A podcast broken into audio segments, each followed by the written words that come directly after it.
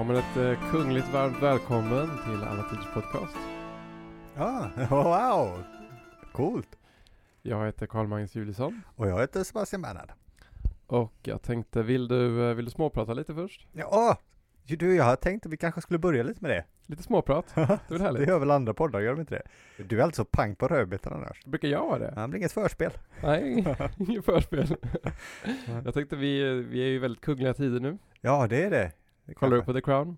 Eh, Jag har inte börjat än, nej. Har du inte? Nej, men jag har hört att den, den har fått sån kritik för att den är så negativ och jag som är så royalistisk vill liksom eh, ha hållit mig lite.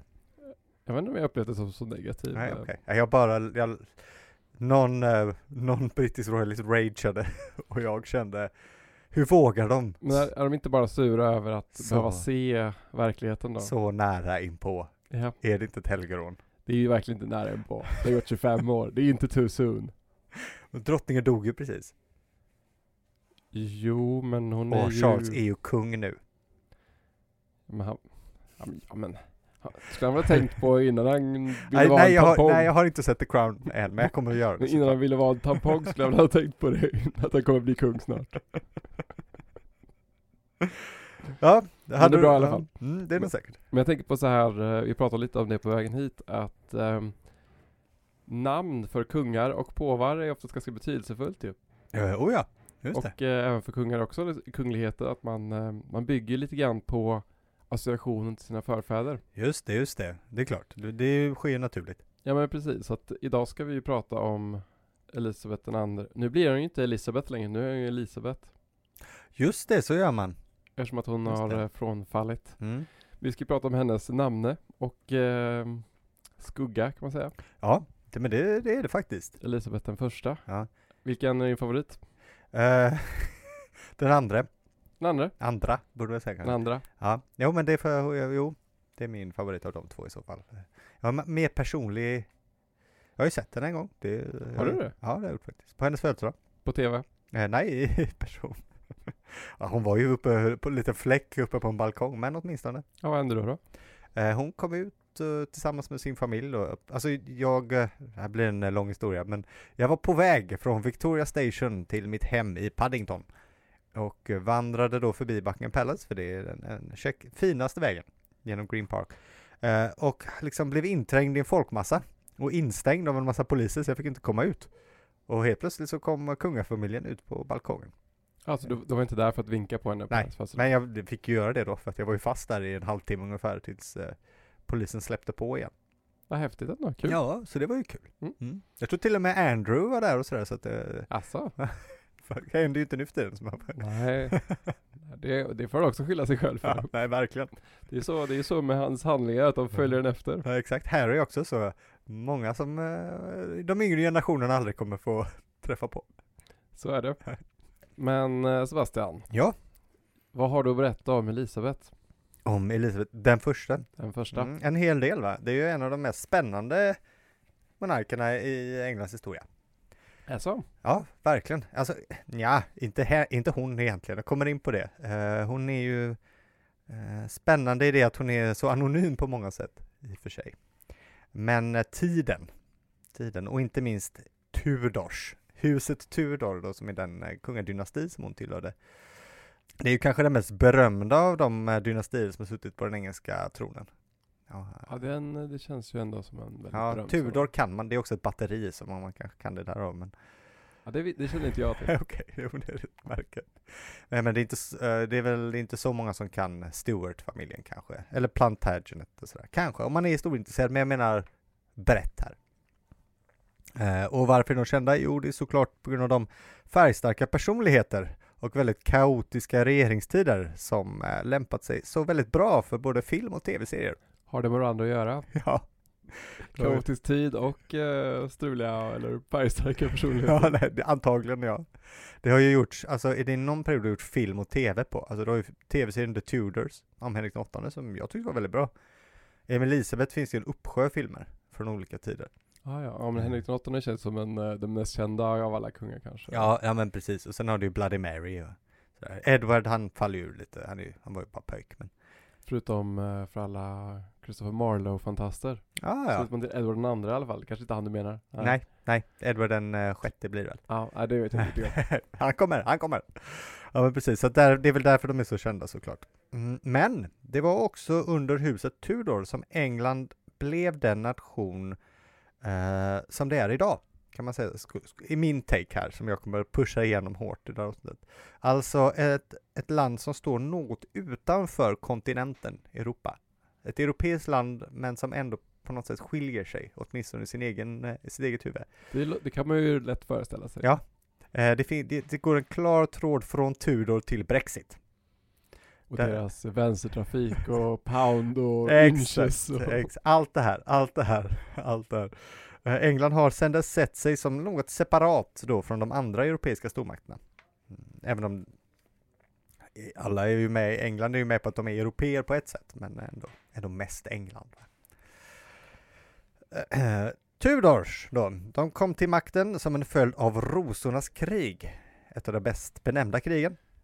Det känner man också till va? Det har man kanske hört om. Röda och vita rosen. Det var Precis. en lek man Det- spelade, man lekte när man var liten va? Det var det. Jag lekte, det känns mer som eh, våra föräldrars generation kanske, men Jag, jag minns namnet, jag kommer inte ihåg Ja. hur man lekte det, men det är något slags, jag det är någon slags krigslek va? Eller typ att kull Ja, eller något man ska, där. man ska väl, eh, det är väl lite King of the Hill typ. Ja, ja, Herren på täppan typ. Ja. Mm. Eh, Men det är ju, det, det är ju välpassande då för att kriget utkämpades mellan två grenar av huset Plantagenet säger man också på engelska, eller Plantagenet kan man säga på svenska, för det var ju en fransk familj egentligen. Dels var det då eh, huset York, vars symbol var en vit ros, och Lancaster, vars symbol var en röd ros. Och eh, turerna i det här kriget, som är många, de har skildrats i Shakespeare, av Shakespeare, ja, väldigt, i alla hans kungadramer, alltså de handlar ju egentligen om rosornas krig. Kan man säga. Och, och vill man få en bra, men kanske inte helt sanningsenlig version av dem, så bör man läsa hans kungadramer. Det är det bästa sättet. Ehm, för oss räcker det att konstatera att den, den mycket osannolike Henry Tudor, som tillhörde huset Lancaster, till slut stod som vinnare. I mångt och mycket att han var den sista kvar. Alla andra dog.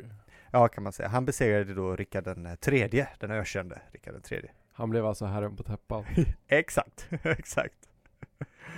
Eh, och han blev då Henrik den sjunde och skapade den här nya dynastin då, vars symbol blev Tudorrosen. En ros som är både vit och röd. Så, Ah, ja. så, och det, är, det är den här kungafamiljens symbol som man kan se omkring sig i England och sådär. Eller om, på bilder på Elisa, Elisabeth från sin egen tid så har hon alltid en Tudorros med. Och eh, Tudor-dynastins makt skulle dock länge uppfattas som mycket bräcklig. Eh, det fanns många andra familjer i kungariket som hade minst lika gott anspråk på den engelska tronen eh, efter rosornas krig. Som sagt, han var lite en osannolik vinnare. Eh, inte minst Henrik den sjunde son, Henrik den åttonde, skulle ju hemsökas av att behålla familjens makt. Vill man förstå Henrik den åttondes turer, och till viss del även Elisabeth Skamm, måste man förstå att man sitter, de sitter inte så jävla säkert va. Det står många och väntar i gallerierna. Och ehm, de har ju lite, vad heter det, prokreationsproblem. De har ju det. Det ska ju visa de sig. ska ju inte ha barn Nej, uppenbarligen. uppenbarligen inte. Kanske inte var meningen att huset Tudor skulle sitta på den engelska tronen. Uh, som vi sa ja, så är ju jämte Elisabeth Henrik den åttonde den eh, kanske den kändaste monarken i Englands historia. Victoria såklart också, Queen Victoria. Eh, och han är väl utan tvekan dess mest beryktade kung. Annars är ju drottningarna kändare i Englands historia. Egentligen. Ja, det är sant. Ja. Mm. Eh, han var egentligen den andra sonen, så han var den yngste son. Det är hans bror Arthur skulle, skulle bli kung, men han hann dö innan han tog tronen. Det har aldrig funnits en eh, kung Arthur sen kung Arthur på det. Det skiter sig alltid. ja, synd. Jaha. Eh, mm, och det blev ju så då att Henry gifte sig med bron Arthurs änka, Katarina av Aragonien, som var dotter till Ferdinand och Isabella, som just, just då hade enat Spanien. Som man kan höra om i vårt Alhambra-avsnitt. Ja, exakt. Eh, Så man gifte ju in sig i en eh, stark eh, europeisk allians då, för att säkra sig. Men Henrik den åttondes stora problem var ju att få en son. Du sa ju det, de, kan ju inte få, de, får, de ska ju inte få barn. Nej, de har ju naturen mot sig. Ja men precis, alltså för att trygga familjen Tudors makt så måste han göra en arvtagare. Annars så går det ju fall, går det till någon annan. Liksom. Problemet är ju då att hans första fru, Katarina, eh, födde honom bara en dotter som hette Mary. Mm, det var ju tråkigt. Eh, och det såg inte ut som hon skulle få några mer barn. Vi, vi, när det hade gått några år, de var gifta ganska länge faktiskt. Eh, men eh, det blev inga mer. Det, det, det, löste sig liksom inte som, som det kan göra. Då dök det upp en eh, vacker hovdam vid Henrik VIIIs hov, nyss hemkommen från Frankrike där hon lärt sig allting om eh, hovliv och förförelsekonst, i alla fall enligt de mer skandalösa historieberättarna. Det är väl det man lär sig i Frankrike. Ja, det är ju det. Det är ju det de, man lär sig än idag man åker till Paris. Och Henry blev så stört förälskad. Och han tänkte nog att om han bara kunde gifta sig med henne, Anne Boleyn, då skulle allting lösa sig. Det blir lätt så. Eh, Därför ansökte han till påven för att få sitt äktenskap annullerat eftersom Katarina hade varit gift med hans bror och tekniskt sett så fick man inte gifta sig med sin brors fru. Men påven, han sa tvärt nej. Det är det som händer i Hamlet va? Uh, är det som händer i Hamlet? Ja, det Är inte, det är. inte det hans farbror som gifter sig med? Ja, nej, jo, jo, just det, just det, just det, just det. Han gifte sig med brorns fru, exakt. Det går inte alltid hem. Det går ju inte alltid hem. Nej, du ser, du kan, det är en, har du en underhandskritik mot Henrik den åttonde i Hamlet där. Mm. Um, vad sa jag då? Påven sa tvärt nej. Det här, den här historien kan ju folk, men vi drar den ändå. Uh, Henry hade ju faktiskt fått dispens för sitt äktenskap. Så att det fanns ju ingen annulleringsskäl. Och dessutom så var Katarinas bror Karl, Karl V, kung av Spanien och kejsare av det tysk-romerska riket. Så han var ju ja, ganska mäktig va? Och påven ville inte äventyra sin relation med honom. Eh, Och han var inte så intresserad av att se sin syster kastas vind för våg. Den koleriske Henry blev rasande. Han var väldigt, han var, blev ju lätt arg. Nya tankar hade börjat florera i Europa i och med en viss Martin Luther, Ja. som jag förutsätter att alla vet vad han gjorde. Eh, Och en av dessa var ju att härskaren borde styra kyrkan, inte påven. Det här var ju också det som gjorde Gustav Vasa så, så snurrig i brallan. Eller? En annan arg man. En annan arg man. De är ju väldigt lika Henrik åttonde och Gustav Vasa. Båda jag tänkte ny, på det när du sa det, Ja. det var väl ungefär samtidigt också. samma look, Ja, samma tid. samma tid. De var också nya dynastier. Och eh, kyrkliga reformatörer. Nej, exakt. Men precis, de är väldigt starka liknelser. Henrik eh, den åttonde skulle aldrig anse att han var protestant dock. Det accepterade han inte.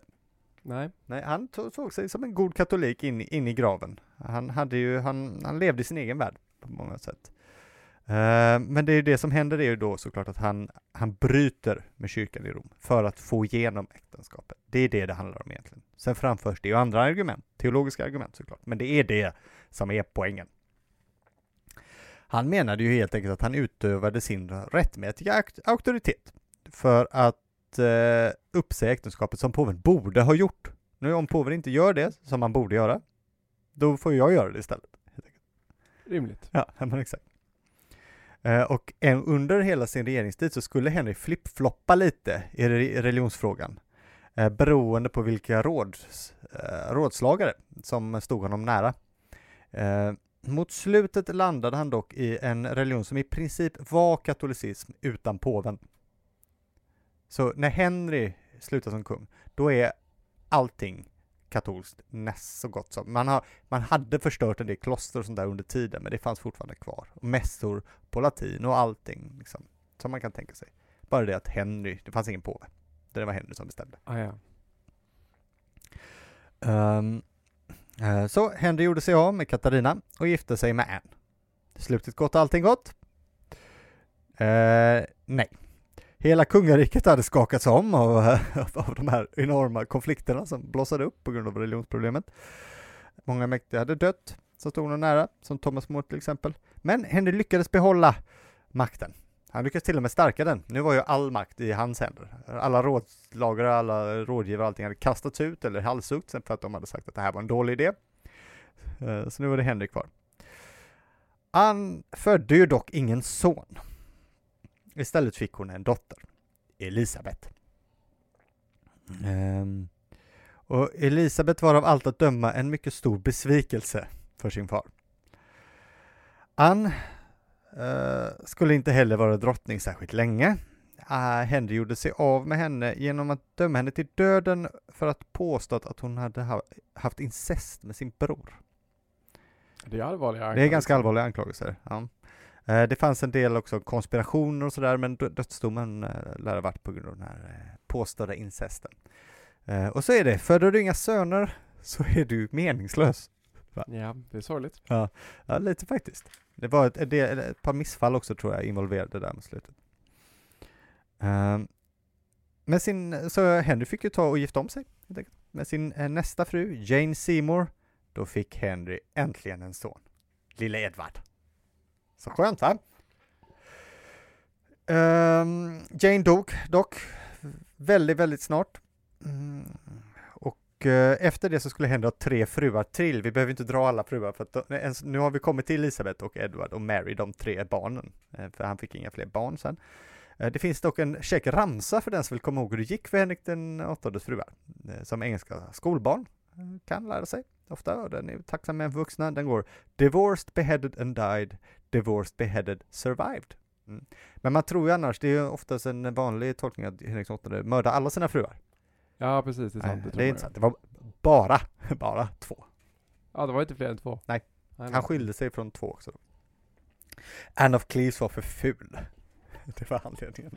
Du borde ha upptäckt innan eller? Ja, men det, är, det är svårt, svårt att veta porträtt och sådär. Ja, sant, sant. Uh, så när Henrik den åttonde dog fem, uh, eh, 1547 så tydde ingenting på att Elisabet skulle regera. Absolut ingenting. Hennes, hon hade ju en bror. Hennes bror som blev Edvard den sjätte och sen var ju också systern Mary äldre och stod före i trosföljden faktiskt. Så hon var ju liksom långt ner va. Eh, personligen så skulle jag tro att de här närmsta åren som följer eh, eh var väldigt, väldigt lärorika för Elisabeth. Eh, hon lärde sig nog framför allt av att se sina syskons stora misstag som båda skulle uh, gå. Det är det som, hamnar i den väldigt framgångsrika regeringstiden som Elisabeth den första hade. Det kan ju ingen förneka. Edvard den, för, eller misstag, det kanske inte var Edvard den sjundes fel, han var ju bara nio år när han blev kung. Svårt att vara en um, fullblodig regent då. Ja, precis. Uh, så att han var ju helt i händerna på rådgivare och förmyndare. Uh, och de var ju väldigt, väldigt protestantiska, mycket mer protestantiska än vad som hade varit tillåtet under Henrik VIIIs tid. Och nu skulle man ju driva igenom reformationen på riktigt i England och få det att likna de protestantiska länderna på kontinenten, i Nederländerna och norra Tyskland. Och det, en, en väldigt viktig sak som skedde då är ju att man skrev The Book of Common Prayer. Det här är den engelska kyrkan än idags eh, liksom, eh, bönebok och det är det som på många sätt kan man säga är centrala i den anglikanska spirit, eh, spiritualismen, säger man på svenska, andligheten. Det är The Book of Common Prayer som innehåller då engelska böner för var och varann, för all, alla människor. Eh, ansågs väldigt protestantiskt. Den gjordes nu, den kommer återkomma igen. Eh, det var det mest, det mest bestående de lyckades göra. Mm, för Edward skulle inte få regera särskilt länge. Eh, nämligen. Han var bara 15 år han dog av en eh, lungsjukdom. Jag vet inte vad som hände, så det var bara i fyra år. Sex år? Sex år ja, för att 9 till 15 blir 6. Ja. Matematik. Fan vad, fan vad pinsamt. I sex år. Men då hinner man inte göra så, så länge du vet, tiden på den Så det var mest en, en eh, vilja va, men eh, protestantismen hade då alltså inte hunnit leta sig in i, i folkmyllret kan man verkligen påstå, utan förblev i mångt och mycket ett hovfenomen. Det blev en kort kris såklart med en eh, väldigt kortvarig drottning som det inte blev så mycket av, utan det blev Mary som blev drottning. Då, Mary, eh, Henrik VIIIs första barn med Katarina av Aragonien. Och det är inte så många regenter i världshistorien som har fått en drink uppkallad efter sig. Nej, det är sant. Nej, men det har Mary Tudor. Uh, den innehåller vodka, tomatjuice, worcestersås och tabasco bland annat. Det är helt enkelt en Bloody Mary. Ja, yeah. det är gott, bra för, mot baksmällan och på brunch. Ja, yeah. att hon uh, var väldigt bakfull av sig. Exakt, kanske. Eh, och det smeknamnet då, Bloody Mary, fick Mary på grund av det grymma sätt som hon försökte då återkatolicera England på. För hon var ju benhård katolik efter sin spanska mamma och nu var det dags att råda bot på allt det här fåneriet som hade pågått eh, halvt sekel. Hon var lite som en hårdare Sigismund i Sverige. Ja, kan man, kan man verkligen säga. Ja, bra. Kopplingarna här, de, de är ju liksom... Mycket svenska paralleller, vad härligt. Ja. Och det är ju typ samtidigt samma generation. Det är det faktiskt. Ja. Mm. Det är riktigt härligt. Ja men det kan man verkligen tänka sig. En, eh, en, Och Sigismund har varit lite mer badass. ja, kanske också haft lite mer tid på sig. Ja. Mm. Så istället för att bråka med Karl IX bara dödat alla. Ja men exakt. Ja, ja man hade kunnat ha gjort från början så hade det löst sig. Ja. Hon skulle bara regera i fem år, står Mary, Mary, Mary Bloody Mary, eller Mary Tudor. Eh, Men hon hann avrätta åtminstone 280 personer. Oj, ja det var väldigt mycket. Ja, det är ganska många. Det är alla högreståndspersoner i princip. Måste ha varit ganska tomt efteråt va? Ja, kan, kan, man, kan man tänka sig.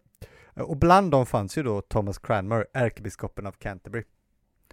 Eh, Det, det, här, det här kulten av de här 280 personerna är också en av de fundamenten i engelsk protestantism, kallad the English Martyrs. Som de kallas. Ah, ja. Ehm, För att störta sin styrka, inte störta utan styrka sin position, så behövde hon ju arvingar såklart. Så därför gifte sig Mary med Philip II av Spanien. Eh, som i och för sig fortfarande var kronprins då, så han var inte Philip II av Spanien än. Eh, men det gjordes upp så att Mary skulle styra England eh, utan sin make ändå, va? för att det blev lite för mycket annars om det också skulle bli så att Spaniens kung nu skulle bli kung av England. Ja, det hade kunnat kanske bli lite um, kulturkrock. Ja, nej men Men precis. häftigt med om Spanien och England har varit samma land. Ja, vilken twist det hade varit va? Men Filip II återkommer i historien, i vår berättelse här. Den anglo-iberiska um, Ja, det finns ju en sån ef- eftersom eh, England och Portugal har haft en allians sedan eh, medeltiden som fortfarande kvarstår faktiskt. Aha, De, har, de, de står varandra väldigt nära, har alltid gjort, England och Portugal. aha, det Mm. visste inte jag. Jo, faktiskt. Kan, du, kan, kan vara spännande att veta. Går väl inte så bra för Portugal? Nej, inte alltid. Men det, går, det kommer och går. Här kommer en personlig, personlig åsikt igen, men antagligen tror jag att Marys planer för att återkatalysera England hade nog lyckats. Eh, och kanske faktiskt att eh, England och Spanien hade kunnat forma en allians emot eh, andra europeiska makter. Eh, för att katolicismen hade inte gått så djupt, eller jag menar protestantismen i England. Den vanliga bondebefolkningen eh, kände inte igen sig överhuvudtaget i det, kan man säga, den stora, stora gruppen, utan det var ett storstadsfenomen och framförallt i, i London. Liksom. Eh, så att det, det, det finns verkligen inget som säger att det inte hade, hade gått vägen. Eh, men i maj 1558 så insjuknade Mary och i november så dog hon. Ja, okej. Så att fem år satt hon bara på tronen, det gick väldigt fort. Vet du Eh. varför? Var de sjuka också då? Ja, precis. Det, är lite, det finns mycket teorier om vad det kan Det kan ha varit någon form av cancer, tror man. Det är väldigt spännande att tänka liksom hur, hur en liten sjukdom på ett vis kan förändra hela historiens gång. Ja, verkligen. För nu vänder ju historien en gång till. För då fanns det ju bara en medlem av familjen Tudor kvar. Faktiskt, det fanns faktiskt bara en enda Tudor kvar. Herren på täppan. Exakt. Och det blir då drottning Elisabeth den första. Eh, Och eh, religion, religionsfrågan är ju det som eh, hemsöker England och hela Europa på 1500-talet. Eh, Det är ju, det är ju frågan, frågornas fråga. Och Elisabeth skulle lösa den här frågan eh, på ett dessförinnan helt obeprövat sätt. Nämligen med en kompromiss. Vad härligt. Det är inte så ofta. Det är En kompromissens härliga konst. Precis. Kyrkan skulle bli protestantisk eh, med monarken som huvud eh, och The Book of Common Prayer som bönebok och till stor del protestantisk i sin teologi. Den skulle dock vara katolsk i sin symbolik. Aha. Inte De har helgon kvar till exempel. De har helgon till exempel, eh, men de har till exempel utsmyckade kyrkor och, och eh, helgonkalender. De har också kvar den gamla hierarkin med biskopar och, och, och präster och diakoner. Man kan jämföra Skottland som protestanteras ungefär samtidigt via eh, kalvinism och eh, den presbyterianska kyrkan. Den är ju mycket mer hårdfull, vitkalkade kyrkor, inga biskopar, eh, ingen, inga särskilda högtider, ingen teater, inga festligheter, inget sånt där. Men, men Elisabeth inser väl kanske att eh, hon vill få med både de protestantiska köpmännen i städerna, som då är nöjda Liksom de får, man får liksom vara lite mer hårdför om man vill. Eh, och lyckas också behålla den katolska landsortsbefolkningen som inte upprörs av att några, det är några stora ingrepp och de kanske inte har så bra koll på vad som händer, vad te, de teologiska frågorna, utan här händer inte så mycket, det är ungefär som vanligt. Känns skönt. Um, och i och med detta föds ju anglikanismen, som är en sorts protestantism, men som inte är luthersk eller kalvinism. Så den engelska kyrkan är inte en luthersk kyrka. Och det, och det är det som kallas Church of England? Då? Ja, det, det, det, precis. Det finns ju andra, angli, det finns ju, anglikanismen är eh, så att säga, det, det, det är som att säga protestantism lite. Sen finns, det finns ju Church of England är den huvud, men det finns ju också Church of Ireland, eller The Episcopalians i USA, och eh, en himla massa i olika kolon, forna brittiska kolonier. Som kallas, det är Anglican Communion tror jag. Ah, okej. Okay. Mm. Ja, de är ju lite speciella England får man ju säga. Ja, det, det är ju rätt så unikt väl? Ja, men precis. Eh, vissa grupper kom dock att förföljas. Som då puritanerna till exempel. Puritanerna vill ju ha extremt hårt för. Inget kul. Inga högtider, ingen jul. Framförallt inga pubbar, ingen, ingen musik, inga, ingen teater. Och... Eh, Man hör ju definitivt att de behöver bekämpas. ja, men exakt. Vi, vi har ju fått höra att de senare skulle bli pirater i vårt piratavsnitt. Ja, visst ja. De puritanerna. De puritanska piraterna. Ah. Men de, kom, de, de överlever ju, de återstår inte. Sen är det också katolikerna, alltså de som är eh, så att säga ideologiskt katoliker. Det rör sig oftast om eh, eh, adelsfamiljer Eh, som, som, det, som det faller på. Det finns en del annat. De insisterar ju på påvens överhöghet och sådär. Och det, det en hel del, det avrättas en hel del människor som åker för att bli präster i Europa och kommer tillbaka. Eh, det blir olagligt att vara katolsk präst i England. Så de två grupperna, men de blir ju liksom fringe-grupper och där anglikanismen lyckas fånga in den stora breda massan. Det som händer här då är ju att England vänder sig bort från kontinenten egentligen i det här, med det här draget, så det är ett drag på två sätt. Det är en lösning, men det är också en identitets... Det sker något i identiteten här. Va? Uh, man fick ju då direkta fiender i Spanien och Frankrike. Så på vissa sätt är sina närmsta grannar för att båtvägen är väldigt nära till de båda. Uh, samt, samtidigt så stötte man, alltså man, uh, man sökte inte allianser egentligen med de protestantiska länderna i norra Europa för att man gick en annan väg från dem. Man tyckte att de var lite, ändå lite konstiga här, lite för extrema. Mm, istället så hittar England i sina egna ögon en särställning. Uh, det är då ett, ett särskilt och utvalt land som har en egen och sannare form av religionen utan kontinentens extremer. Förstår Det är så det, om man tänker sig den, eh, hur det fungerar, i alla fall för dem. Ah, ja. Och jag vill ju hävda att eh, sedan dess har engelsmännen, obs, ej britter. Ja, just det. Mm. Mm. Engelsmännen, ja. man tänker ofta att skottar och engelsmän är typ samma, men det finns ganska stora skillnader ändå. Kultur och identitet liksom. Eh, alltså engelsmännen ansett sig eh, eh de anser sig att man, de klarar sig bäst om man håller Europa på en armslängds avstånd. Um, och det här har ju bara spets på då genom Napoleon och sen två världskrig. Uh, där kontinenten är en våldsam plats. liksom, där, extrem. extrem. Framförallt är den extrem, ja precis. Den är liksom full av uh, våld och galna idéer. Det känns också som att deras sociala sätt att föra sig också, också är lite oextremt. Ja men Väldigt verkligen. Eh, behärskat och ja. kontrollerat. Stiff upper lip och sådär. Ja precis, det känns som att det är, de, de gillar verkligen liksom ordning något vis, ja. att inte brusa upp. Alltså, och... i, alltså i engelsk medvetande så finns det ju på något sätt England, Frankrike och Tyskland. Um. Och de står ju mellan de två. Tyskland är för mycket ordning. Ja. Frankrike är för passionerat. Men det låter väl ganska rimligt? och där i mitten är de. Eh, och de tänker också att ibland måste de liksom ge sig in på kontinenten för att bara ställa saker till rätta igen för allt har ballat ur. Var lite um, the voice of reason. Ja men exakt.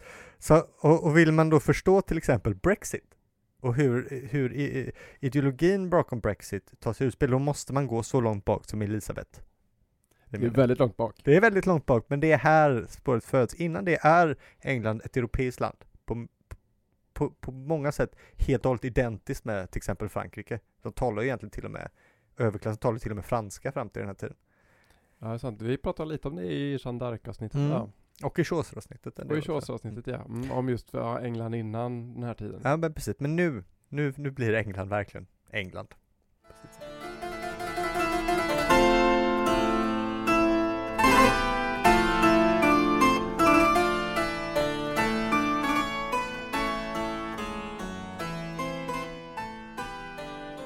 Nu ska vi prata lite kultur. Yes! Äntligen. Vi har ju eh, flera gånger befunnit, befunnit oss eh, i vad man brukar kalla kulturella guldåldrar.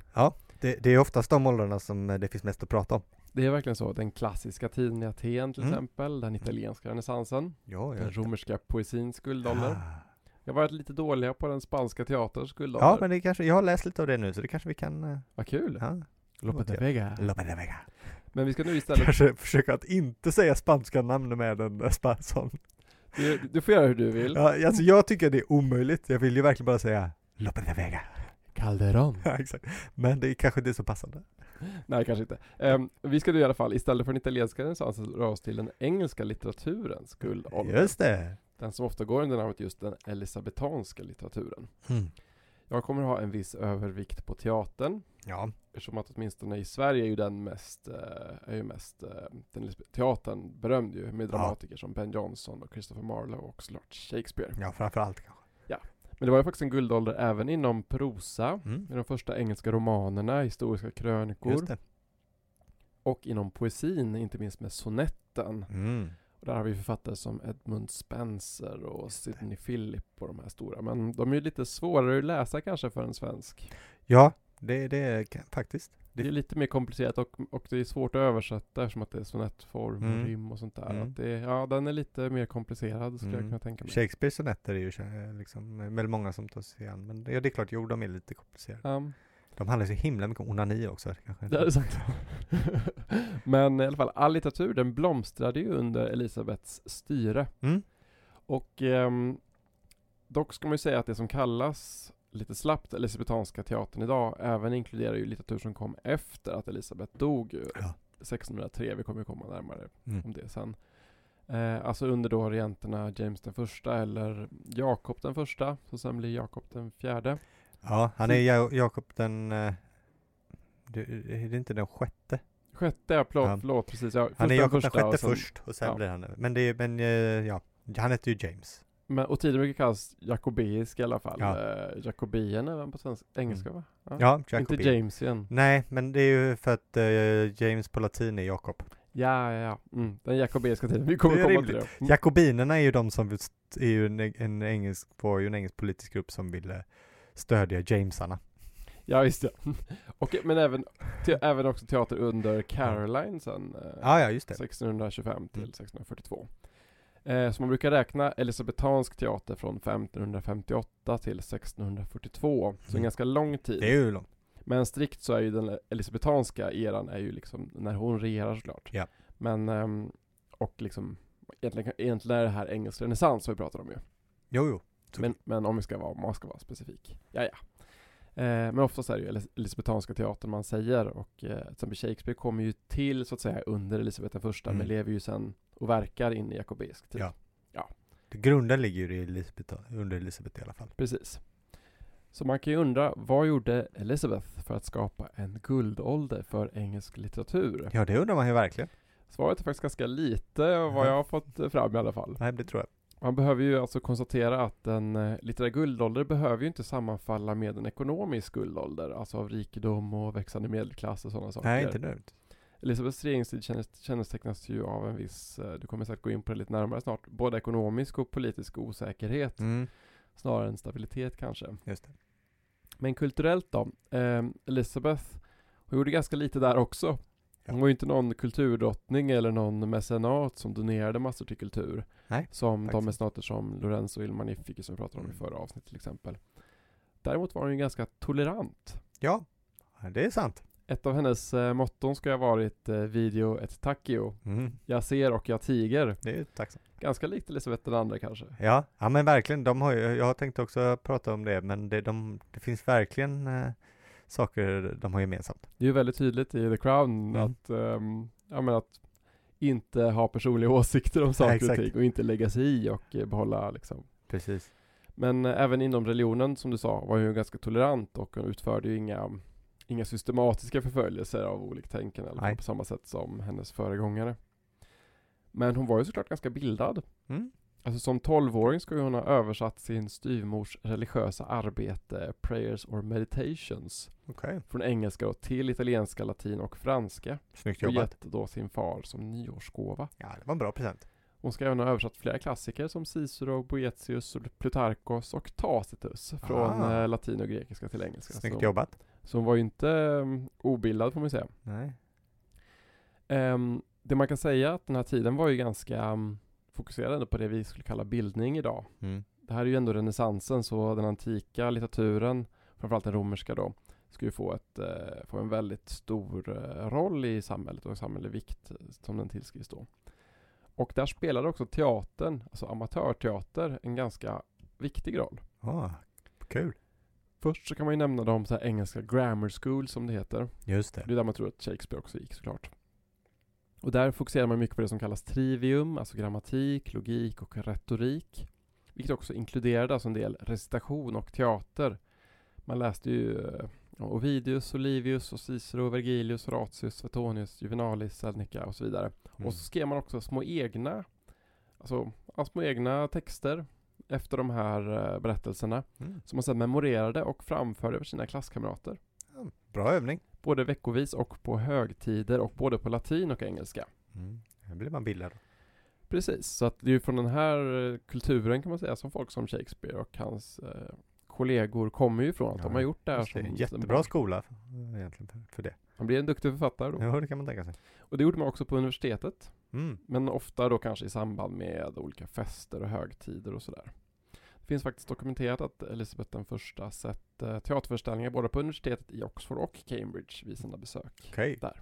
det är coolt. Så vi ser att intresset för teater var ju stort. Ja. Men hur blir då en guldålder en guldålder? Mm, Eh, visst, det har ju lite med den generella bildningsgraden att göra. Och intresset såklart för teater. Jo. Men det har också, tror jag, alltså om man jämför till exempel England med Frankrike, Mm. jag tror att det har att göra med att den elisabetanska eran då, teatern framförallt, då, inte är centrerad kring hoven på samma sätt. Nej, nej. Utan den är ju den är för alla. Ja. Om man tänker till exempel på fransk klassicism då, så Mm. Racine och Molière och Corneille. ja. Deras pjäser sattes ju upp i- i hov, hovsalar, i hovligt rum för Så en adlig aristokratisk publik. Just det. Den var också väldigt akademisk. Mm. Mm. Väldigt, eh, den följer ju de aristoteliska reglerna för teatern och den är ofta antik i sina ämnen då, förutom Molière. Ja. Och skriven på alexandrin tror jag. Ja, det är Mm. ju absolut. Men väldigt, den är ju väldigt fin litterär. Väldigt akademisk och väldigt liksom eh, Oh ja, oh ja. smart. Framförallt Racine. Precis. Mm. Och, eh, men den elisabetanska teatern, den förenar klasserna på ett ganska unikt sätt. eh, Ja. Om man tänker liksom, i alla fall i, kring hovkulturer och eh, i den här tiden. Alltså det var samma teater som hovet såg och de vanliga Ja, människorna. det, det är fan. De sattes väl upp ofta på pubbar om jag förstått det rätt. Man reste runt och, och för att pubbar på den tiden hade ofta en innergård, värdshus, så att då kunde man spela teater där. Jag tror att vi kommer gå in lite på just eh, teaterlokalerna faktiskt. vad bra, bra. Men eh, de, det, det som jag i alla fall sett så verkar teater alltså egentligen uppföras på alla möjliga ställen. Ja, på universitet, i skolor, i, ehm, i, i, alltså i, klart i hovlokaler också. Ja. Det ser vi till exempel i, alltså i Shakespeare-dramer också. I Hamlet till exempel. ja sätter just de det, sätter upp en pjäs i pjäs. Så, så teatern är egentligen överallt. Ja. Men än så länge inte på teatern. Nej, nej, nej, just det.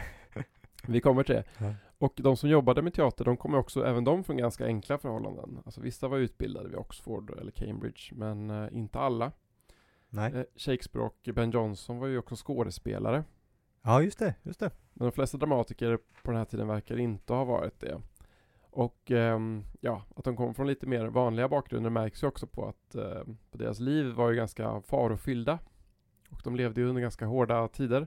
Marlowe dog till exempel i en barfight. Ja, just det. Ben Johnson ska faktiskt ha dödat en annan skådespelare i duell en gång också. Mm, Så okej. de, de levde ju lite mer folkligt. Det är det folkliga människor gör. Ja, precis. På den tiden. Ja. På den tiden. Idag är alla folkliga väldigt civiliserade. Ja, det händer grejer. Men liksom att Shakespeare då blev så framgångsrik som han blev, även ekonomiskt, det har ju lite att göra med att han eh, kompletterade sina inkomster som författare med att också vara skådespelare. Ja, just det. Men sen ägde han också andelar av sin teater då. Ja, det är ju smart. Så då fick ju han lite mer aktieintäkter om man säger liksom. Mm. Eh, och Ben Johnson blev ju ganska framgångsrik också för han satte upp så kallade mask, eller alltså maskspel tror jag man kan kalla det kanske. Ja. Vid hoven, alltså någon form av tillställningar med musik, dans och teater. Plus han var också duktig på att få mecenater på ett annat sätt Ja, smart. vad Shakespeare var. Shakespeare var ju Mm. inte så himla, var ju inte bunden på samma sätt eh, Nej. kring hovet. Sen kan man ju lägga till också att eh, teatersällskapen då består ju bara av män också. Just det. Just det, viktigt. Och kvinnliga roller spelades av pojkar i kvinnokläder eftersom att kvinnor inte fick agera på scen. Eh, kvinnorollerna spelas då ofta av de lite yngre pojkarna. Förutom vissa starkare kvinnoroller som ja, Lady Macbeth till Ja. exempel. Som var tvungna att spelas av en mer erfaren manlig skådespelare. Ja, ja men visst. Rimligt. Förstår? Det finns väldigt mycket sådana här um, musikensembler idag som spelar ut musik på tidstypiska instrument och sånt där. Ja, just det. Jag har inte sett så mycket att det skulle komma en tidstypisk Shakespeare-teater som bara består av män. Nej, just det. Just det. Framför Shakespeare som Kör de. Shakespeare framför. Kör, kör, brukar de faktiskt eh, byta ut. Mm. Det varit kul. Ser- Dåligt säger jag, kör på. Se Romeo och Julia i, liksom, som Shakespeare hade satt upp den. Ja. Det, det försiggår säkert på en hel del eh, internatskolor. Men Ja, det, kommer där det bara är ett kön. Men. Ja, det kan man faktiskt föreställa sig. Ja. Så att ehm, det finns teatersällskap. Mm. kommer inte minst italienska teatergrupper till London. Och den elisabetanska teatern är ju, ska tilläggas, väldigt koncentrerad till London. Ja, just det. Nästan bara London. Mm. Men eh, det är också vid den här tiden som man ska bygga den första permanenta engelska teatern. Det är coolt. Den heter Red Lion, Ja, bra namn. Som en bar i Majorna då. Så att Ja, det, exakt. därför det är kul. Det är tydligen det vanligaste pubnamnet i England också. Alltså, Mm. till hyllning av denna teater. Ja, jag tror att det var Storfamiljens vapen, man. Aha, Tror jag. Ett Okej. rött lejon. Tror det. det låter rimligt. Ja, Men den här Red Lion, den öppnar alltså 1567. ja okej. Det, jag tror att det ligger i det som heter Whitechapel idag. Ja, Okej, ja, kan, kan säkert stämma. Det är ett rätt rufft område nu för tiden. Ja, men det var tyvärr ett misslyckande den här teatern. Ja, vad tråkigt. Den byggdes för turnerande teatersällskap, men vad man vet sattes det bara upp en enda pjäs där. Som Ah. heter The Story of Samson. Inte så känd idag. Nej. Men man tror inte att teatern ens varade över sommaren. De hade, de hade också en massa strul med snickare och fick olika stämningsansökningar mot sig och så där, så att det, Ja, det är tråkigt. de gick lite i konken. Ja, jag förstår. Men det skulle komma ett nytt försök. Det är bra. Där faktiskt samma person från då som var med och eh, byggde Red Lion också var med. Skam sig sig. Ja, John Brain som han hette. Men det drog ut lite på tiden. För 1572 så blev faktiskt teater förbjudet. Vet du varför? Eh, 72 just, nej. Det var faktiskt en åtgärd för att hantera pesten. Ah, okej, men rimligt. Restriktioner helt enkelt som vi känner Mm. igen allt för Just väl. det. Just det, covid. Lockdown. Ja, det var lockdown. Mm. Och alla skådespelare kördes faktiskt ut ur stan tre år senare, 1575. Ja, okej. ja. Så att eh, teatern samlade ju alldeles för mycket folk. ja, nej, nej, ja, fullt rimligt, men inte pest. Så att det är inte första gången, Nej, nej, det är det verkligen inte. inte sista, eller kanske, vi får se. Nej, vi får se. Så att nästa teater då, som blev den riktiga, alltså den som brukar kallas den första permanenta teatern, i, eh, den byggdes alltså utanför London då. Mm. Eh, och eh, 1576 öppnade den nya teatern med det självklara namnet The Theatre. Mycket bra namn. Väldigt klart och tydligt. Det är lättare om man inte vet hur man, vart man ska gå. och så, vad är det för någonting? Det är en teater, vad kallar det? Teater. Te- Någonting som heter Shoreditch, vet du vad det är? Shoreditch ja. Mm. Absolut. Där brukar man gå och klubba. Alltså, Mm. Eller i alla fall när jag är för tio år sedan. jag tror det var lite av ett eh, nöjesområde redan då Ja, faktiskt. jag Om jag har läst rätt. Ja, visst, visst. Men där, där låg det i alla fall, och den, den första riktiga då, permanenta teatern. Ja. Och efter det så kommer sen många fler, så Curtain Theatre, The Rose, The Swan, The Mm. Globe 1599, Inte minst. The Fortune och The Red Bull. Så all, allt det här är teater som Red bara Bull. kommer upp. Nice. Red Bull, ja precis. och de här skulle bli väldigt populära. Alltså The Theatre och The Curtain som kom efteråt var ju fulla under somrarna. Runt 1580 låg deras besökarkapacitet, alla teatrarna då, 1580, på 5000 personer. Ja, det är nog det. Det är ganska många personer ändå. Mm. Och vid 1610 så låg eh, alltså besökarkapaciteten på 10 000. Ja. Befolkningen var ju lite mindre, eller lite Ja, färre ja. personer än idag, Såklart. får man säga. Men ändå 10 000, 10 000 platser. Ja, men det är inte på teater är mycket. Det finns väl inte i Göteborg? Nej, jag, nej, eller? absolut inte. 10 000, Det var ju ståplats också ganska mycket av det då, så då får man in fler såklart. Men Ja men det måste också finnas folk som vill gå. Ja, jo, jo, såklart. Nej, nej, verkligen. Jag vet inte hur många som kan finnas idag. Eh, vår, vår stadsteater tar den in Jag eh, vet inte hur många den tar in, men inte 10 000. 900 per, nej lite fler, Nej. 1500 kanske. Ja, kanske. Det är svårt att uppskatta när man sitter där. Ja, det är det Ja. faktiskt. Men det är ju li- det är ju 10 000 pers, det är ganska mycket ändå. Det är mycket värt. 610 så kunde gå på teatern. Mm. Och ehm, på The Theatre så jobbade ju en teatergrupp som hette Lord Chamberlains Men. Mm. Sällskap som är ganska berömt idag. Ja. Eftersom att de valde att anställa en viss man som hette William Shakespeare. Som både skådespelare då och manusförfattare. Bra beslut. Men The Theatre, det är ju inte den som man tänker på som Shakespeare. Nej, det är det verkligen inte. För han ska ju, den här, den här teatern ska ju också få lite problem med sin hyresvärd. Jaha. Och då användes faktiskt timret från den här teatern för att istället bygga en ny teater. Som vi ju känner till som The Globe. Ja. Shakespeares teater. Det är det kända. Som hade 3000 platser. Ja, det är bra. Det är otroligt mycket. Mm. Och eh, ja, som man vet så den, The Globe idag är ju inte den som Shakespeare hade såklart. Nej, det är ju en eh, Rekonstruktion. Ny, ny, ny konstruktion. På en ny plats också. Väl? Ja, det är väl inte exakt samma, men det är ju samma område i alla fall. Ja det är det va? Ja. Mm. På South, Southwark. Ja precis. Mm. Och man satte ju upp ganska mycket pjäser. Mm. Får man säga. Alltså idag kan ju en teaterpjäs, alltså en föreställning gå i flera månader. Ja. Nästan ett år om, man, om, Ja, man, om det går riktigt bra. Jaha. Men på den här tiden så framförde man sällan samma pjäs ens två dagar i rad.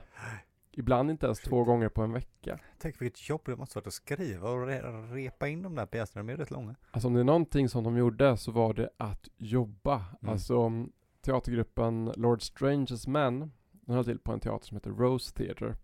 Mellan 19 februari och 23 juni 1592. Ja. Det är alltså ungefär en säsong. Så spelade de sex dagar i veckan, Ja, shit. förutom långfredagen och två andra högtider. Ja. Och under den här tiden då, alltså knappt ett halvår, så framför de 23 olika pjäser. Ah, jävlar. Och vissa bara en gång. Ja, det är helt otroligt. Den mest framgångsrika av de här 23 framför de 15 gånger. Vilket minne de måste ha haft. Alltså nej, men det är helt otroligt och, Ja. eh, och eh, det man räknar med ungefär att- att det tar ungefär en månad max att skriva en pjäs. Ja. Kanske tre, tre fyra veckor. Det finns eh, tydligen eh, registrerat att eh, John Webster tror jag skrev en på fem veckor. Okej.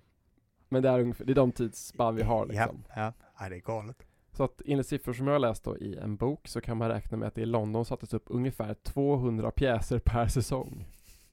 Jävla mycket pjäser. Det är hur mycket teater som helst. sätts det ens upp 200 låtar i Göteborg per säsong? knappt. knappt. Alltså, och eh, det man räknar med är att ungefär en åttondel av befolkningen i London gick varje vecka på teater. Ja, Men många gick mycket oftare än så. okej. Mer än alltså, mer än en gång i veckan. Mm. Och är folknöje. eh, så Folknöje. verkligen liksom, alltså det, det produceras teater. Många idag ju, har ju gått förlorade såklart, men idag kan man säga det finns ungefär 600 kvar, Mm. kan man räkna med, Okej. på den här tiden.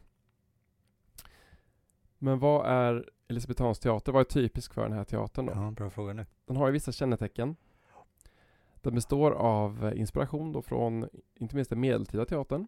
Mm. Visst. De här, det är väl mycket helgonspel och Ja, sånt där. helgonspel och passionsdramer och sådär. Så det finns inslag från. Det finns Mm. också inslag från de romerska dramatikerna. Seneca inom tragedin och såklart Plautus och Terentius inom komedin. En av de allra första Elisabeth elisabetanska teaterstyckena som man känner till heter Gorboduc. Mm. Och den ska ha Okej. skrivits 1561. Ibland kallas den också Ferrex and Porrex. Okej. Och den framfördes inte på en teater, Nej, för det fanns ju ingen, nej, ja just det. utan vid ett julfirande för Inner Temple. Ja. Och du kanske vet vad det är, men det är väl från förening va, för domare? Ja, det, det, det ligger väl... Alltså det är ett område, känner jag igen det som. Jag tror det räknas som någon slags court okej. in eller vad Ja, det är kanske det. det är det lite, väl Jag det. tycker det är lite komplicerat de här um, Ja. sällskaps... Ja, just det. Temple är ju en hållplats, en busshållplats. Inner Temple, ja det ligger väl där någonstans. Det är någon förening tror jag liksom. eh, Men sen också i Whitehall då inför bland annat Elizabeth den ja. första. Okej. Och den skrevs av Thomas Norton och Thomas Sackville Mm. som ska ha skrivit några akter var. Det här är den som räknas som den första då som vi har kvar, Elisabetanska Ja. Och den här pjäsen har en del viktiga kännetecken Mm. för, för den Elisabetanska teatern. Ja. Å ena sidan är det första engelska versdramat skrivet på blankvers. Oj, okej, men då så, det är coolt. Och det är ju rätt så stort. Alltså Ja. blankvers är eh, skrivet på det som vi kallar jambisk pentameter. Mm. Den är orimmad. Papam, papam. Och det här är alltså den vanligaste och viktigaste versformen in, inom engelsk poesi. Ja, den är ju väldigt tacksam. Det är ett bra driv i den och sådär. Ja men verkligen. Och ehm, den som sen liksom efter då eh, Norton och Zachary som skrev den här pjäsen och efter dem så blev ju framförallt Marlowe då väldigt berömd just för blankversen. Han var en Mm. av dem som gjorde den så himla stor. Ja, ja, ja, Och därefter ja. hittar vi den hos Shakespeare och sen hos John Milton och så Wordsworth, Shelley och. Keats. Alltså blankversen är ju engelsk poesi. Ja, men verkligen. Men den här pjäsen är även politisk. Oj, oj. Och eh, lite spännande sådär under Elisabeths tidiga år. Eh, kung Gorboduks kungarike utmanas nämligen av hans söner Ferrex och Porrex. Haha. Så en av de stora frågorna i, den här, i det här dramat är ju då rörande tronföljden. Vilket ju var en ganska spänd fråga både innan och efter Elizabeth, Ja, verkligen. the Virgin Queen. Mhm. Och eh, vissa de är att, att den här dramat om inspiration från bland annat Seneca då är en föregångare till mer kända pjäser som Tids Andronicus och King Lear av Shakespeare då framförallt. Ja. En annan berömd genre vid den här tiden är ju tragedin. Mhm. Det kan man ju se hos, se hos Marlowe till exempel som ju blir väldigt berömd med Dr. Faustus såklart. Just Också det, The Jew of Malta. Mm. Som är väldigt tragisk. Tragiska och mörka pjäser. Eh, och så, klart Shakespeare med Hamlet och Ja, ja, och såklart. Macbeth och sådär. En annan viktig genre som vi redan har pratat lite om är ju de historiska dramerna såklart. Ja. Marlowe har ju skrivit flera, bland annat om Edvard andra. Mm. Och Shakespeare har skrivit sina om eh, alla Richards och alla Henrys. Ja, exakt. Stor, alltså det är väldigt ja, men spännande pjäser om kungar, strider om Ja. tronen och Jag slag gillar och dem jättemycket. förräderi och alltså de är, de är ju spännande. Verkligen. Och baserade på verkliga händelser och verkliga personer. Mm.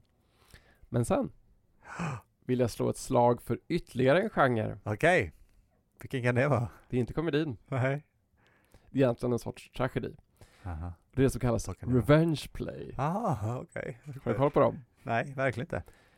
Det här är alltså, det är en viss typ av genre som, eh, som finns under just El- Elisabetanska teatern som revenge play, alltså hämnddramor. Ja. Dramer. Mm. Hämnddramer. Ja. Och en av de äldsta bevarade elisabetanska pjäserna är just en sådan. eh, Den, den kallas The Spanish Tragedy. Skriven av Thomas Okej. Kidd då från 1592. Och en Mm. väldigt våldsam och eh, mordisk pjäs.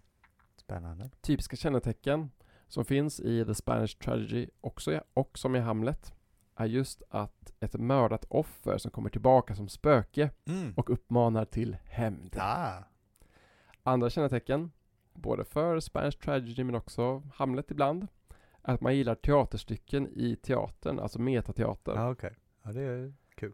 Andra vanliga kännetecken är ju galenskap, mord och till och med kannibalism Nej. ibland.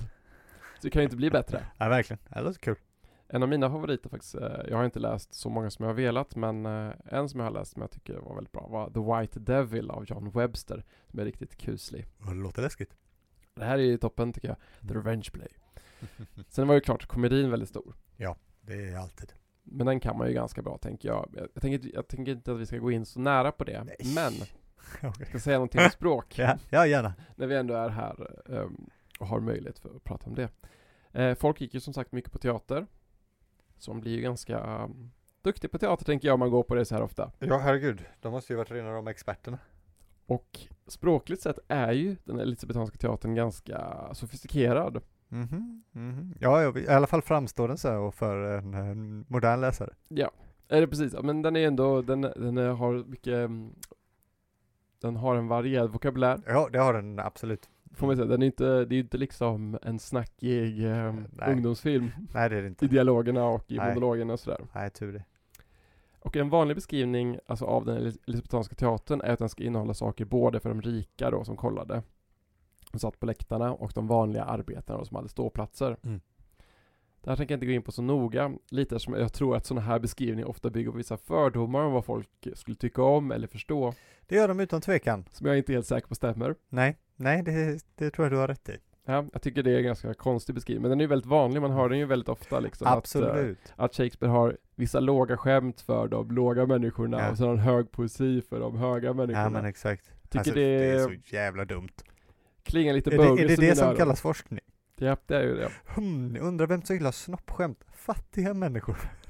Men vem gillar eh, tanken om döden, att vara och inte vara? Det måste vara adelsmän som gillar det. exakt. Nej, så det här, det här kan man nog kanske glömma bort med gott samvete. Men något som går att konstatera är att dessa besökare var väldigt duktiga på att höra ordlekar, nyanser, anspelningar i de här replikerna. Mm, Inte minst då av sexuellt slag. just det. Ofta tänker man ju idag på att ehm, ja, men det är säkert narrarna och galningarna och, och att de är ju till då för att få de enklare besökarna att skratta och att de ska hålla sig Ja, just det. närvarande och sånt där. Ja det är det. Då, får man, då glömmer man också bort att de är faktiskt där frivilligt. Ja, jo. De har inte betalat för att vara där så jag tror inte att de går dit för att höra narrens tre scener där han drar ett skämt. Nej, nej, så kan det vara. Det är faktiskt inte utbildning utan det är faktiskt underhållning det här. Det är Ja. ganska viktigt tror jag att komma ihåg. Ja, så dumma grejer folk skämmer ur sig ibland. Ja. Men det är faktiskt så att de här ordlekarna då, även de mest grova, de kommer ju inte från clownerna Nej. och narrarna och galningarna. Utan de kommer också från drottningar, prinsessor, prinsar och aristokrater. Just det. Så att den här typen av anspelningar och ehm, sexuella skämt finns i alla genrer, inte bara komedin. Nej. Och de framförs av alla typer av karaktärer. Det är en ganska viktig sak ändå Mm. att tänka på. Så att, eh, Så är det. Alltså alla högstående perioder i världshistorien har ju uppskattat ordvitsen.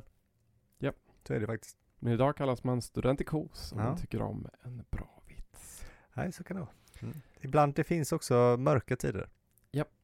Men så att det, är liksom, det, är, det är väldigt fascinerande här just, just för att det stora här är ju just att folk som kommer från hovet och de som kommer från sin verkstad till exempel Mm. kunde samlas kring samma typer av pjäser som då kunde klart framföras också i en hovlig miljö Ja. med att det var samma litteratur som Just alla det. samsades kring. Ja, det är spännande. Det är liksom rätt otroligt och, inte eh, och inte för att folk kunde se olika saker i dem utan också för att Nej, utan poängen är ju att de såg samma saker. nej, exakt. Annars hade det ju inte varit Nej. för alla. Den Liksom. generella poängen med det mesta är ju att det mesta är rätt generellt. Precis. Och eh, litteraturen är till för alla. Ja. En teori att folk var så bra på att urskilja ordlekar och budskap Mhm. tror man har att göra, i alla fall i en teori, Ja, okej.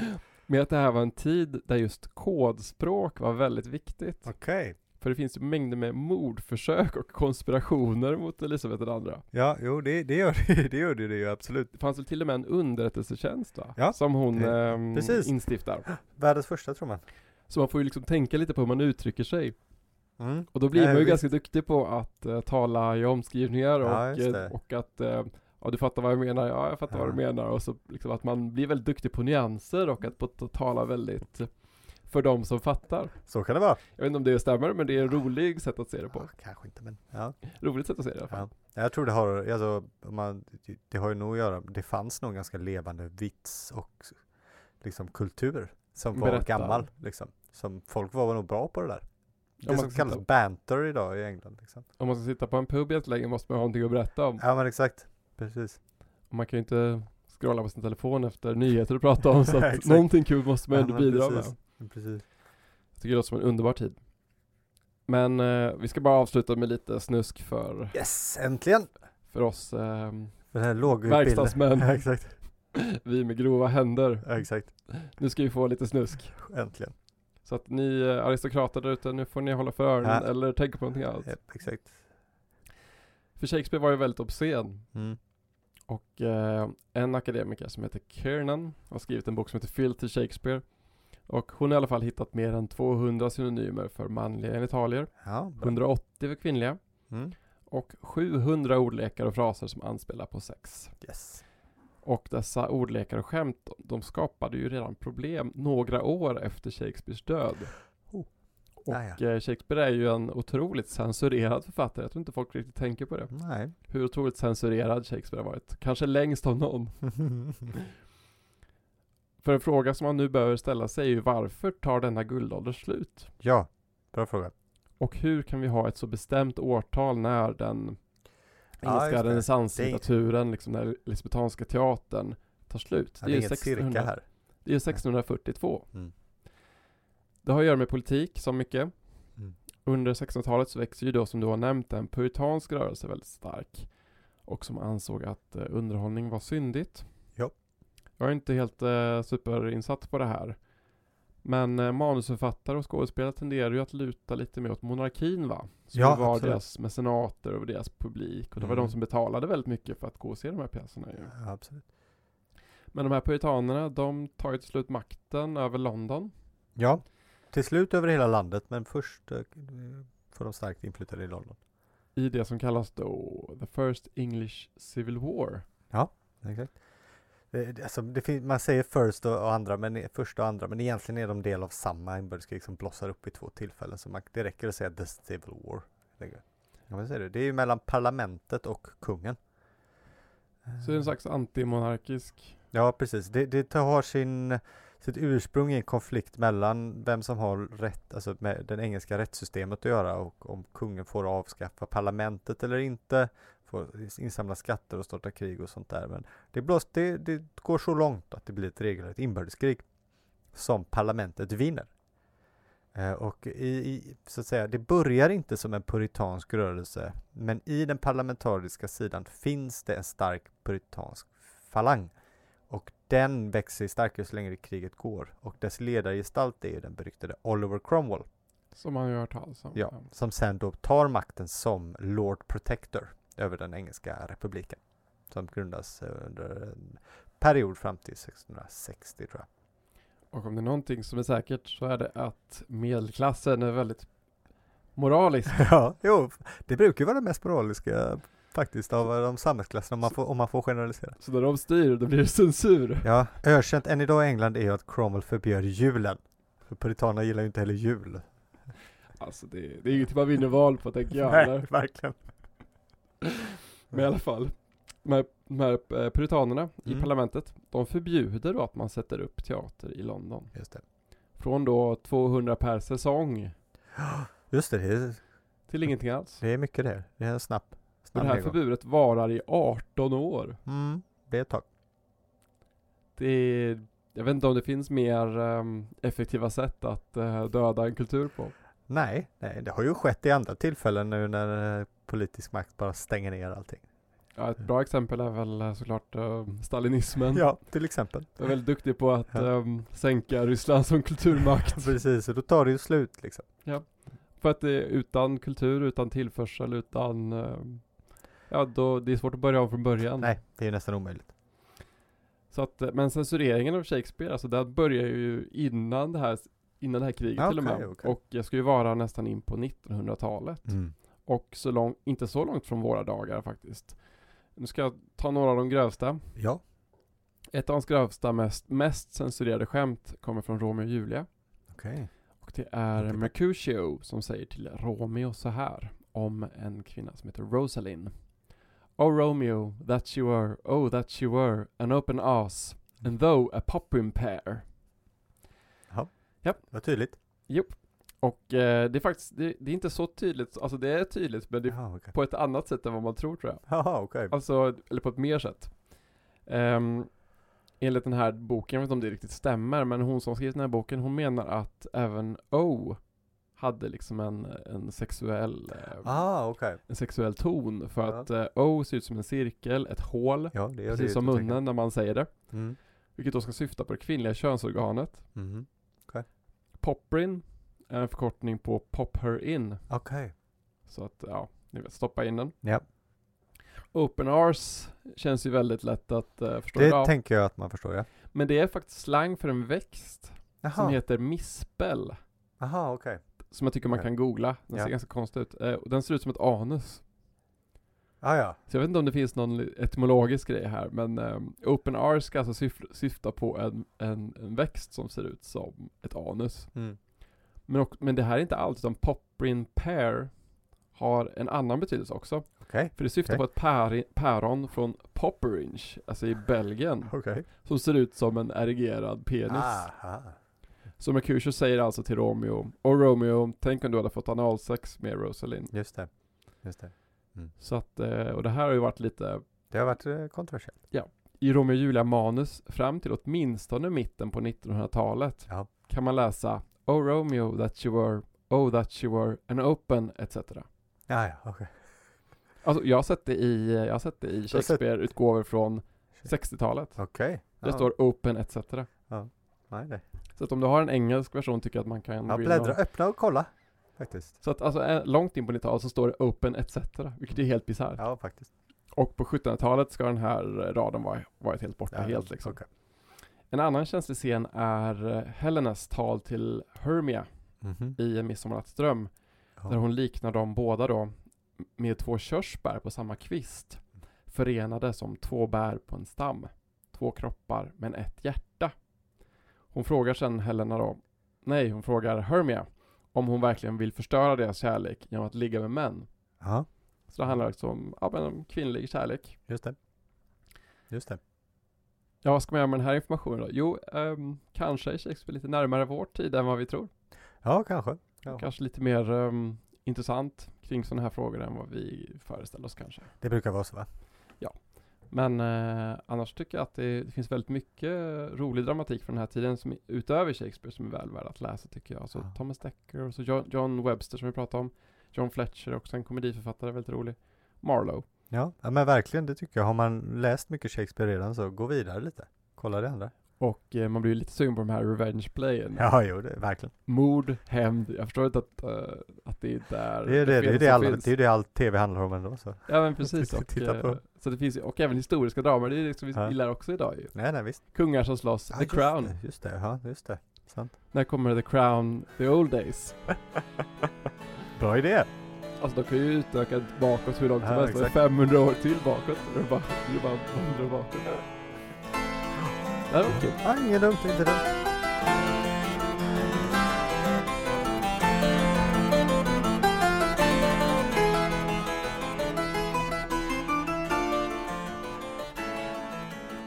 Och nu är det dags för lite reklam. Böcker! Kom Magnus. Det gillar alla som lyssnar på den här podcasten va? Eller så lyssnar de på det för att slippa läsa. Mm, gör ni det så har jag ett tips till er. Börja läs. Surfa in på delfine.se. Vad är det undrar du? Jo, det är ett förlag. Ett förlag som vi har och som eh, man kan säga lite halvt ligger bakom den här podden. Så där finns det klassiker eh, översatta av undertecknad och eh, Carl Magnus också. Undertecknad och övertecknad. Exakt. Så vad var det jag sa nu? Surfa in på delfine.se. Delfine med Y. Och det kommer komma fler böcker. Ja, och köp en bok. Surfa inte bara, köp också. Tack, tack och hej.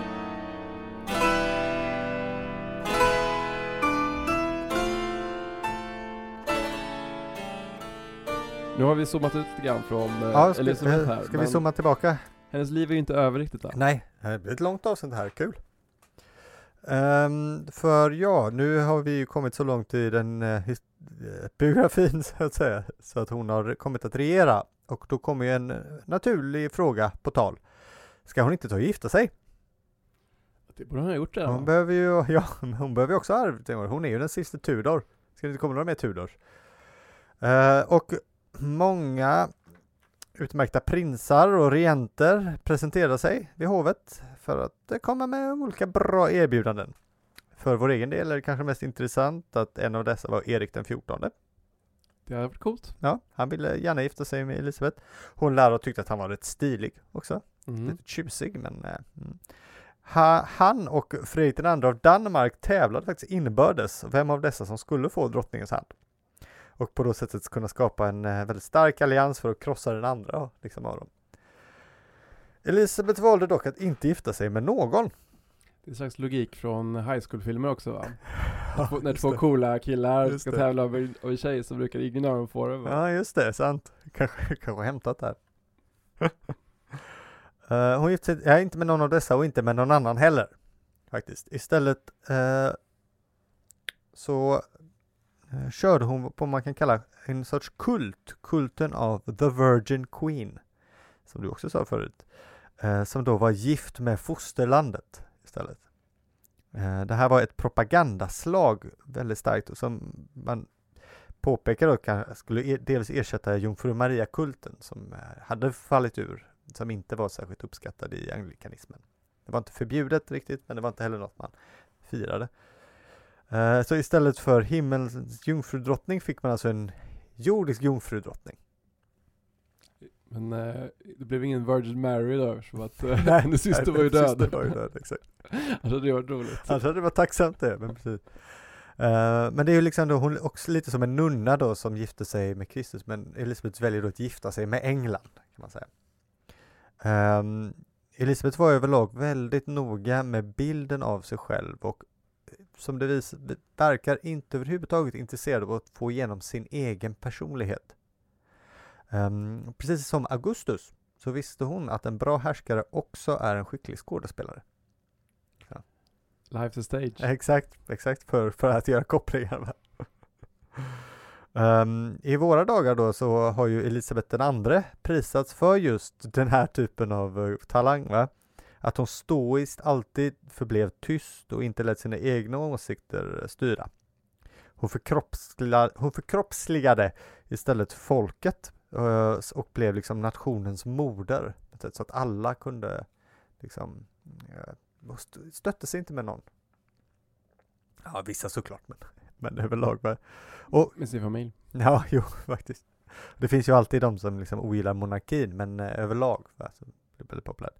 Och kanske lärde hon eh, eh, det här av sin eh, namne, liksom, att agera likadant. För den, den riktiga Elisabeth den första kan, kan man inte lära känna. Det, går, liksom, det forskas ju oändligt på för att försöka veta vad hon jo, gjorde och vad hon tyckte om saker.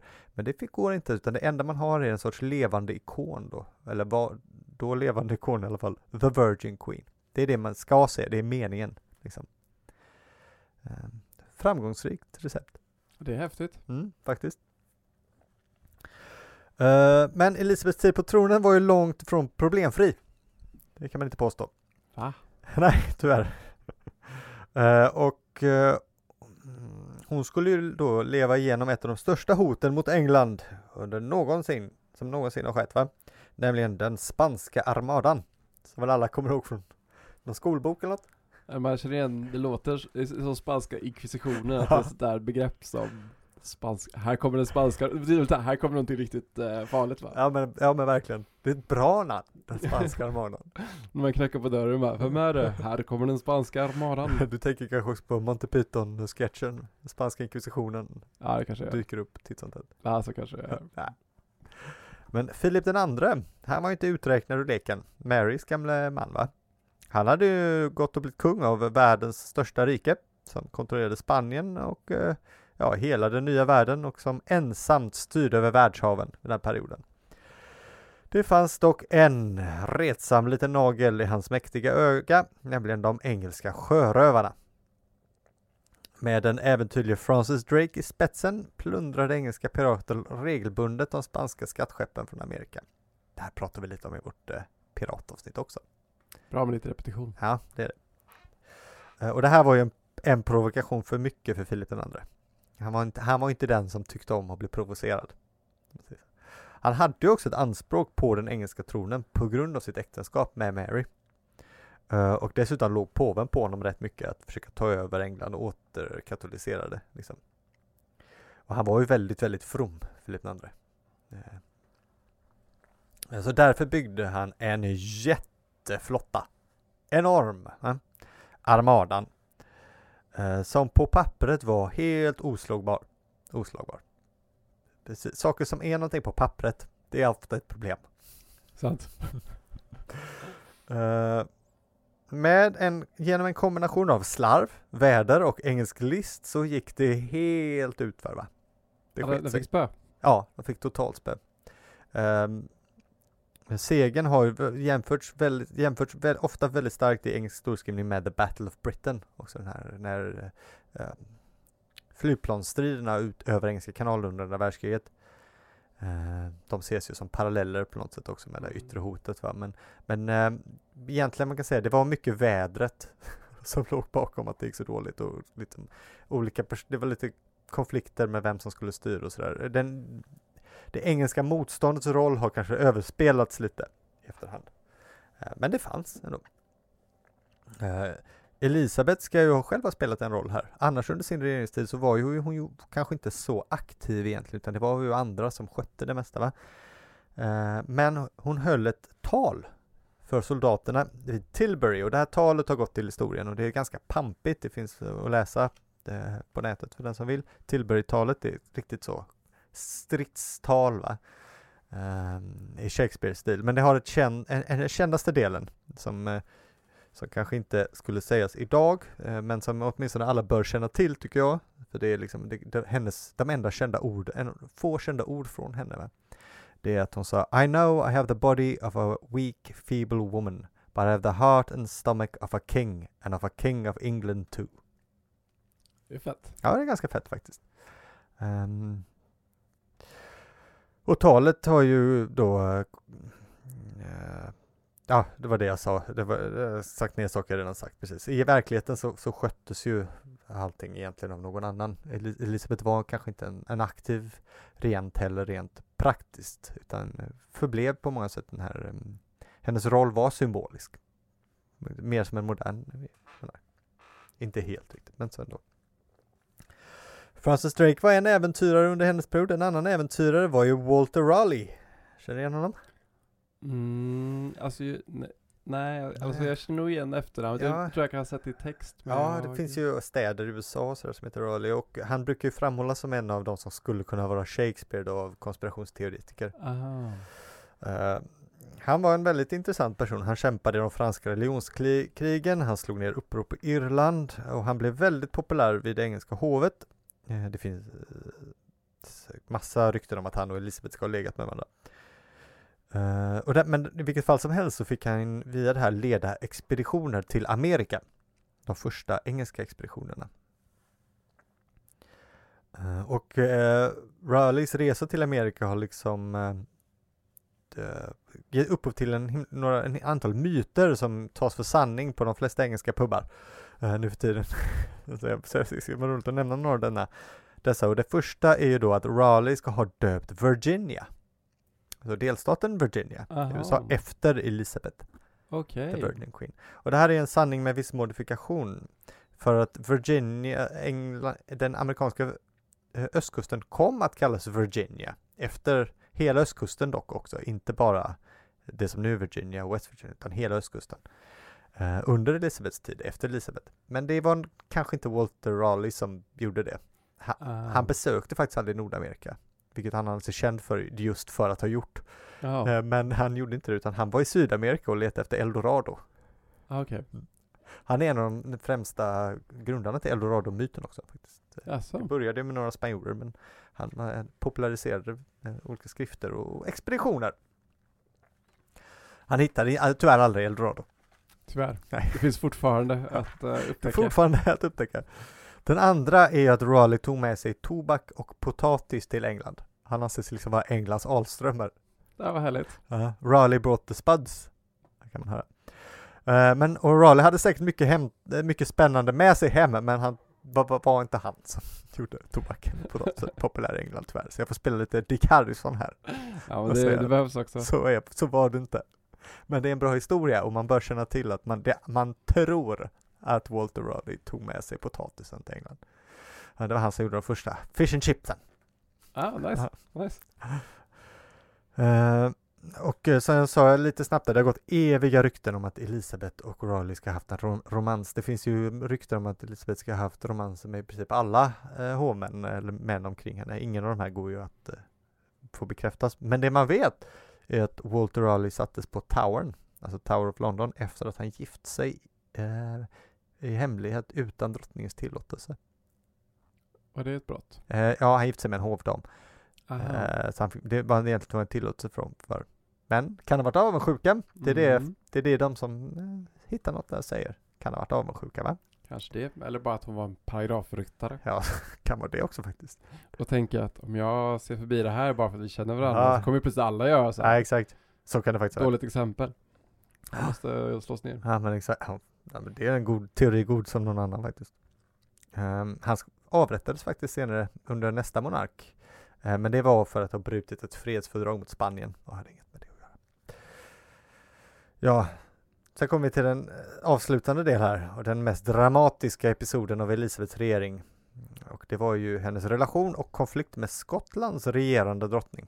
För de hade också en regerande drottning samtidigt som hette Mary. Mary Queen of Scots. Eller Mary Stuart. Så att ofta beblandat med Bloody Mary. Ja, ja, men det är en annan Det är en annan. Det är Mary Tudor och Mary Stuart. Mary, Bloody Mary och Mary Queen of Scots. Det här är Mary Queen of Scots. Och precis som Elisabeth var hon den sista av sin familj, Stuart-familjen. Eh, och kom därför att ensam regera, precis som hon gjorde. Hon hade växt upp i Frankrike och varit gift med François den andre. Men han hade ju dött ganska hastigt. Tyvärr. Så att hon hade fått lämna Frankrike och den här fransk-skotska alliansen då blev inte så mycket av. Eh, som drottning gick det sådär för Mary. Hon var katolik och de rika sydskotska adelsfamiljerna var protestanter. Eh, och det här, det här är ju en djup konflikt i Skottland än idag faktiskt. Om man inte känner till. Alltså. Det finns, eh, blossar upp religiösa här konflikter ibland. Inte så riktigt som på Nordirland men ändå samma. Hon hanterade det hela ganska osmidigt och avskaffades till förmån för sin, för sin mindreårige son James den sjätte. Som hon träffade sista gången när han bara var tio månader gammal. Lite sorgligt. Oj då. Eh, efter en eh, del om och men tog eh, Mary tillflykt till sin syssling, var de väl? Det var cousin first removed på engelska. Jag tror att det är syssling. Elisabeth i England. Så hon fick ta tillflykt där, snällt. Två problem bara. Nummer ett, Mary var som sagt katolik och katolikerna erkände ju inte Elisabeth som regent. Nummer två, Mary var Elisabeths närmaste släkting och faktiskt hennes lagliga arvinge. Aha. Komplicerar situationen. Lite va? Lite. Mängder av konspirationer. Mängder kretsade kring Mary. Eh, de uppdagades då av Sir Francis Walsingham, Elizabeths spymaster, som han kallades. Cool titel. Uh, han var, det här är då det som brukar kallas världens första underrättelsetjänst. Mm. Han organiserade en inrikes underrättelse och utrikestjänst. Liksom. Det hade aldrig skett innan. Det hade funnits spioner innan men aldrig en, som, ett, uh, som en myndighet nästan. Det är rätt häftigt. Mm, det är coolt. Spymaster. Jag önskar att jag var spymaster. ja, ja. Inte för sent. Uh, det är Om väldigt... du inte är det. Skulle Spymaster säga att det var Spymaster. sant, sant. Eh, som en, en, eh, nej precis. Eh, det är lite oklart om Mary var involverad i någon några av de här komplotterna, kanske faktiskt, men lite oklart. Men hon spenderade i alla fall 18 år i olika slott på den engelska landsbygden, alltid långt från städerna. Men till slut blev Mary nämnd i en konspiration att störta Elisabeth med Spaniens hjälp och sätta Mary på tronen. The Babington plot kallas den. och det här blev en plott för många, om man säger så. Till slut måste man göra något. Liksom. Eh, men Elisabeth ville inte avrätta Mary. Eh, de var ju trots allt släkt. Och de var också drottningar. Eh, man ville liksom, kanske det såg inte så, man kanske inte ska avrätta en sittande drott, en drottning. Det kan ju, kanske andra får idéer. Ja. Och här är en teori, kanske kände hon också sympati, alltså rollerna hade ju mycket väl kunnat vara omvända. Ja, faktiskt. Det hade kunnat vara Elisabeth som flydde till Skottland istället. Det är ingen som säger något. Och det lättaste är ju att göra ingenting. Ja, det är ju det. Men till slut lyckades man övertaga Elisabeth och eh, rådet ska ha väldigt snabbt samlats för att verkställa domen innan hon hann ångra sig. Eh, och Mary avrättades.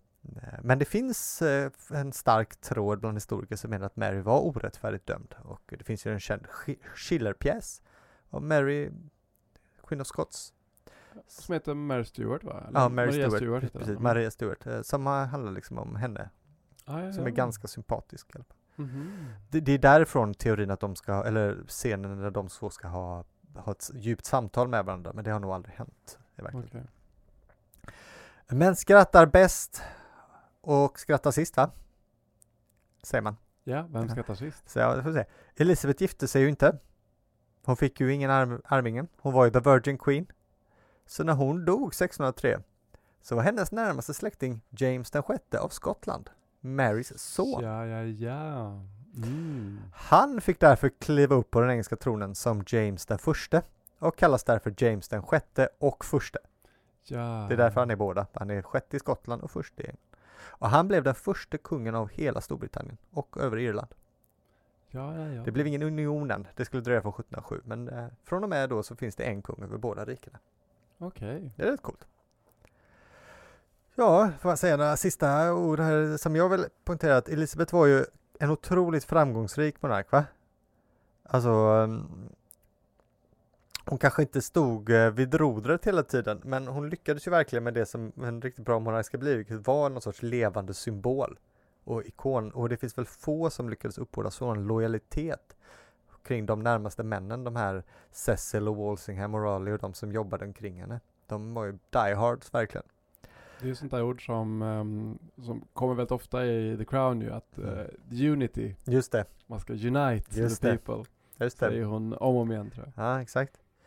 Eh, och, eh, så, och tillsammans med Victoria och Elisabeth II så är hon väl anses hon väl, måste hon väl anses vara Englands mest framgångsrika monark. Det är ju de tre drottningarna Ja. liksom, som är.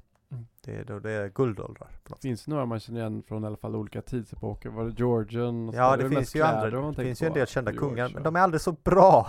Nej, jag tänker på George tänker man bara på kläder va? Ja, Han var första som hade kostym.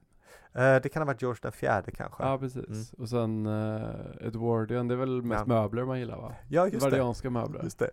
Ja. Och den moderna kostymen dök väl upp där omkring. Ja, något sånt va? Så att det, man minns ju inte deras uh, kungskap riktigt. Nej. Men, Nej, det gör man ju inte. men fina möbler. Men fina möbler. Verkligen. Edwardians jättetrevligt. Men lite som på, i Sverige, typ med oscarianska. Ja, jag men fan vet något om Oscar. det är mest inredning tänker Oscar jag. den första är det väl ingen som kan något om. Nej, men inredningen kan Ja. man ju. En os- oscarianska. Liksom. Absolut. Det är, ja, precis. Men vad gjorde de? Jag vet fan. Ja. Ja. Ja, nu får det räcka för idag va? Nu vet vi allting om um, Elisabeth den första. Ja, nu är jag trött. Mm. Nu vill jag ha bärs. Det vore väl mycket, mycket trevligt. Mm. En Bloody Mary? Nej. Nej, jag brukar dricka det på söndagar faktiskt. Alltså, när Ja. du är bakfull. Nej, nej, det gör jag är sällan bakfull. Så.